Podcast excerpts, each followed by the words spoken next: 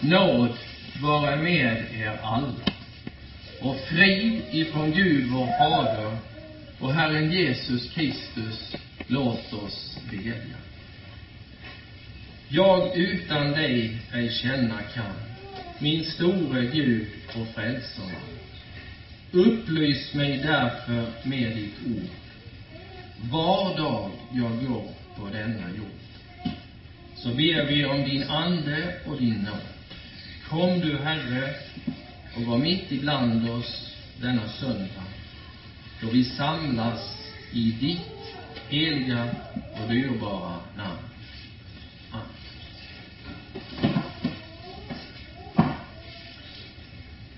Kära församling, kära vänner i Kristus Jesus.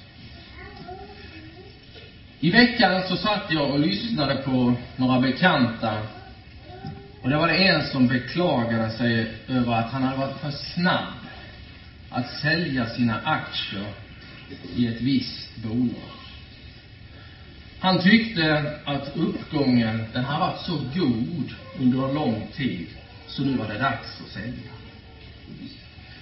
Dagen efter han sålt så skulle hans aktieportfölj stigit med 17 000 kronor om han hade varit lite kyligare och väntat ytterligare någon dag.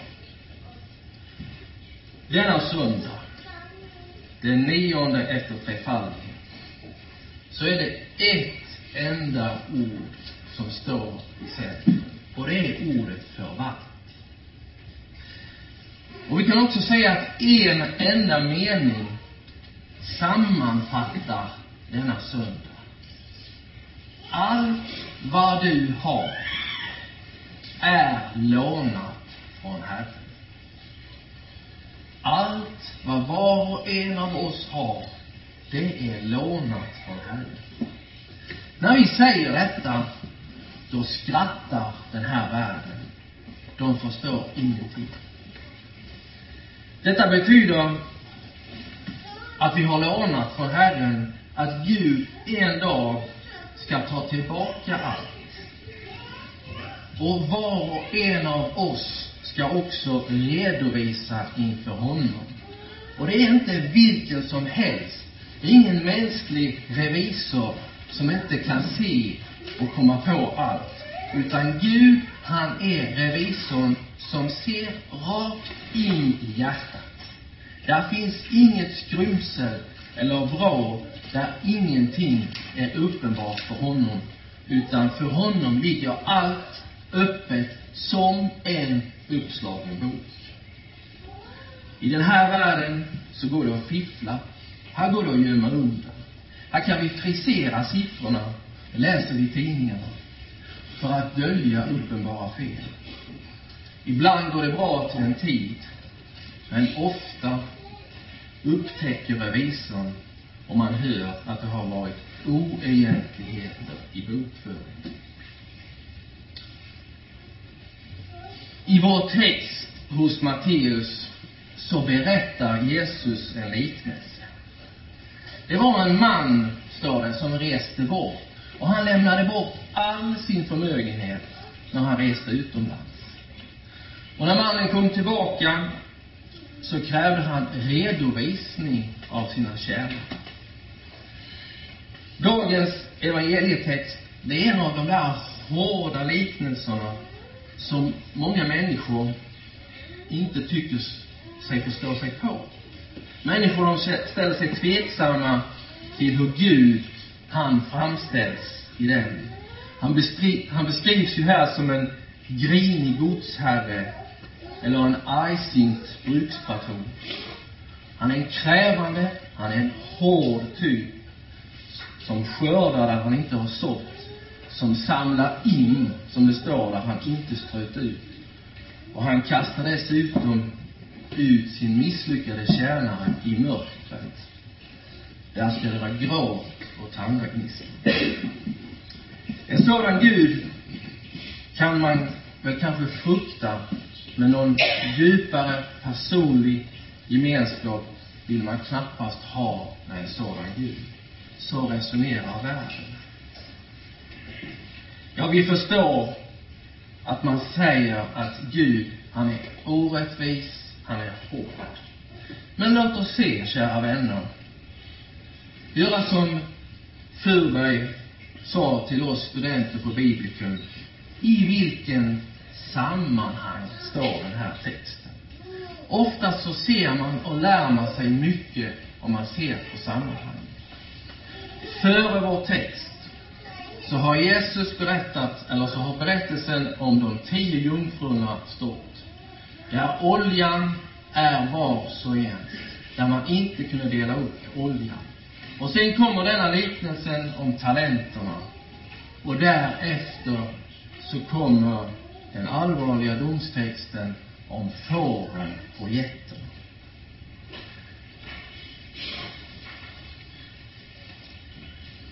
Det står så här i vår text. Den som hade fått fem talenter kom då fram. Och han hade ytterligare fem talenter. Herre, du anförtrodde åt mig fem talenter. Här är fem till som jag har tjänat. Hans herre sade till honom, bra, du gode och du trogne tjänare. Du har varit trogen, här kommer en viktig värld, viktiga ord här. Du har varit trogen i det lilla. Jag ska sätta dig över mycket. Och så står det, gå in i din Herres glädje. När det här talas om fem talenter, så kanske inte det säger så mycket. Men det, kära vänner, det handlade om en mycket, mycket stor förmögenhet. Att jag läste här att en talent på den tiden, det motsvarade 17 årslöner. Och omräknat i vår tids förhållande så motsvarar dessa fem talenter ett penningvärde idag på cirka 30 miljoner. Det är en stor summa, men det är också en bild av de gåvor som Gud i sin stora nåd slösar på var och en av oss. Nåden evangeliet och ordet kan inte mätas med pengar. Men för att vi med våra fördunklade sinnen ska förstå så har denna liknelse ställts fram för oss. Och tänk på en sak. Den som hade förvaltat och fått ytterligare fem talenter, han ställs inte fram i vår text som en skicklig börsmäklare, utan det står han hade varit trogen i det lilla. Det är det som är poängen med vår text.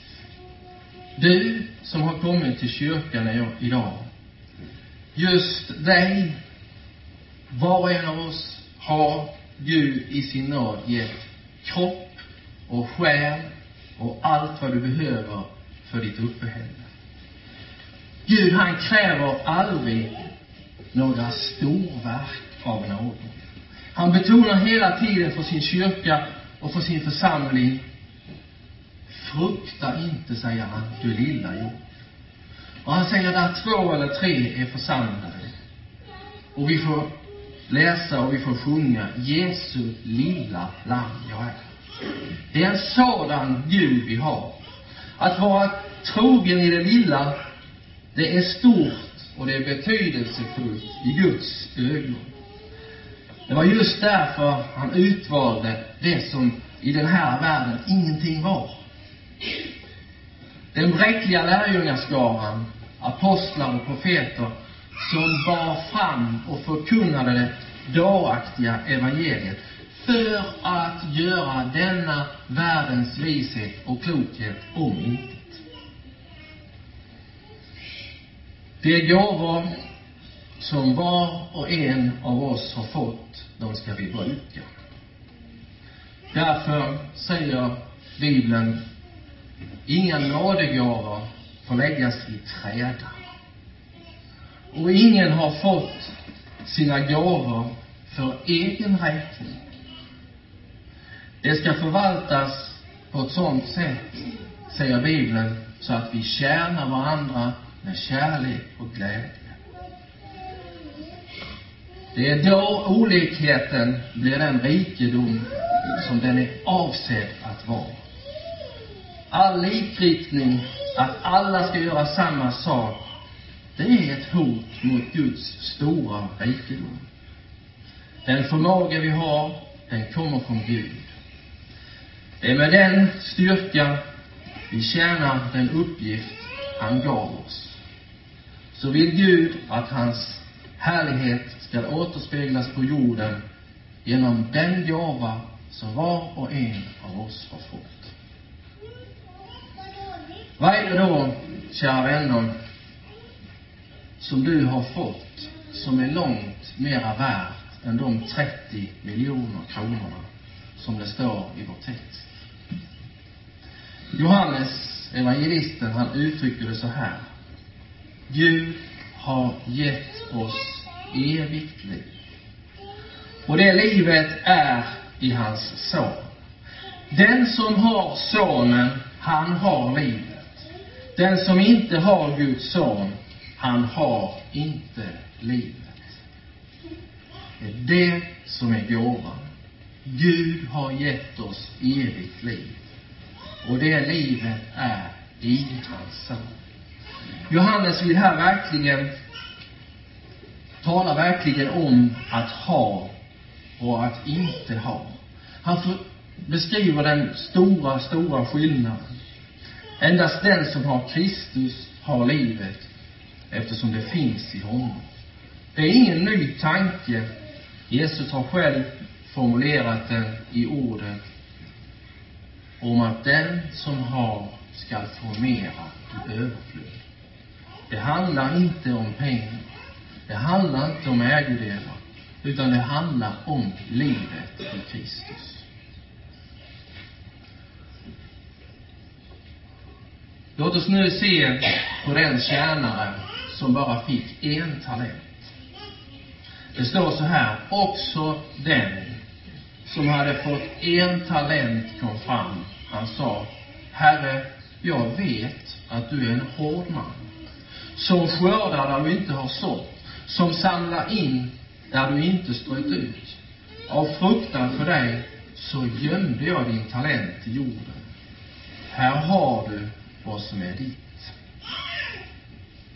Denne tjänare, han valde att inte använda det som hade blivit honom givet. Och hans husbonde, han befallde de allvarliga orden att han skulle kastas ut. Det står så här i vår sista vers i vår text. Kasta ut den oduglige tjänaren i mörkret här utanför. Där ska man gråta och skära tänder. Det finns mycket att säga om de här verserna. Vi förstår att det handlar om Jesus och om oss och hans tjänare här på jorden. Han har lagt ner en dyrbar kallelse i var och en av oss. Och han är noga med hur vi förvaltar den. Om vi inte förvaltar kallelsen så får den en fruktansvärd konsekvens. Det står de allvarliga orden att den som ingenting har skall förlora det han har. Jag minns ända från söndagsskolan att jag tyckte mycket, mycket synd om den här tjänaren. Hur ska vi förstå honom? Vi måste förstå det så här.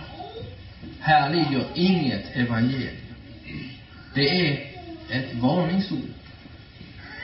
En tjänare grävde ner det han fick. Också han tog emot sin talent. På samma sätt som vi tar emot våra liv som en gåva. Ändå var det för honom som att gåvorna aldrig var givna. När det står att det ska tas ifrån honom även det han har, så blir det det som han har kvar, den egna självrättfärdigheten, de egna gärningarna, de egna försummelserna. Hans egen kraft som han förlitade sig på. Även detta ska tas ifrån honom när den bräckliga människan en gång ska lämna den här världen. och då finns det ingenting kvar. Det är mycket lag, det är mycket, mycket i den här texten allvar som vill få oss att tänka efter. Vad har vi fått? För hur förvaltar vi det? Hur tänker vi? Har vi vårt sinne riktat mot det som är där ovan? Eller är vi jordebundna? Vi föds hit till denna världen med en oersättlig gåva, nämligen vårt liv. Till vårt förfogande så har vi alla några år. Somliga har fler, andra har färre.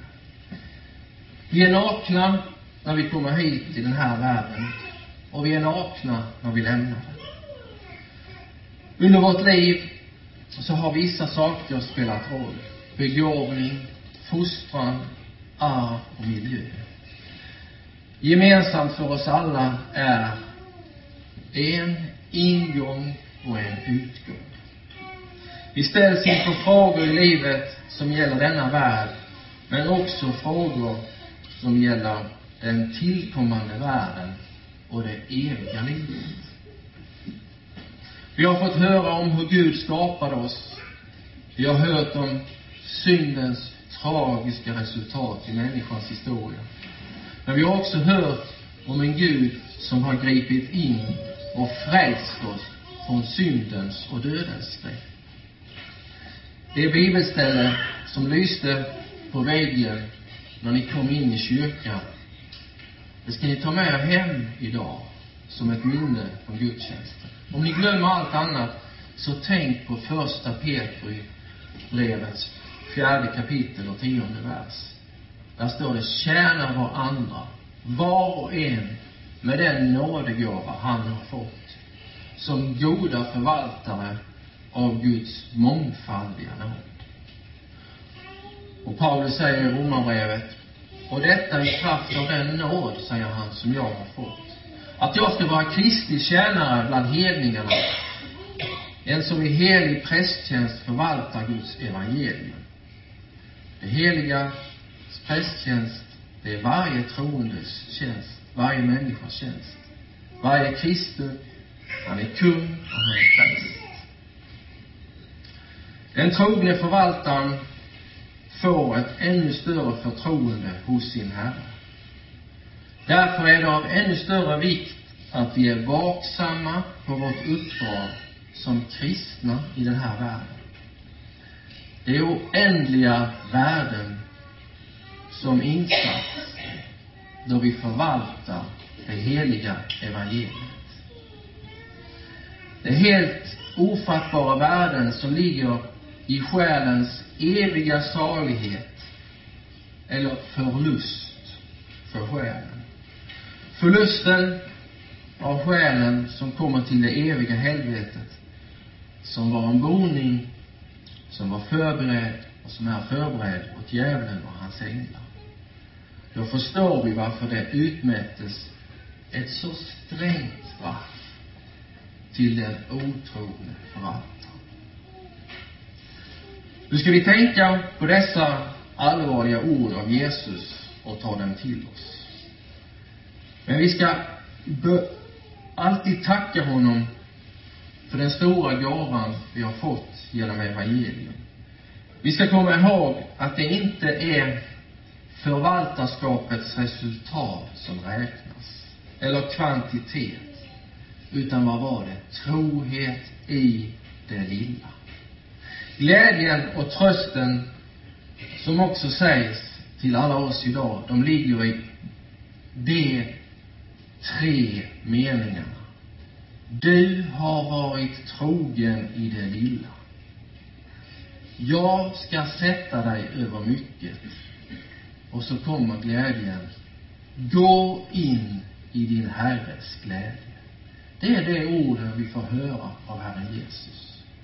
Det är de orden som du som en troende människa får räkna som dina. Du har varit trogen i det lilla. Här pratas det aldrig om några storverk. Jag ska sätta dig över mycket. Gå in i din Herres glädje. Amen. Låt oss bedja. Så tackar vi dig Gud, du vår kära himmelske Fader.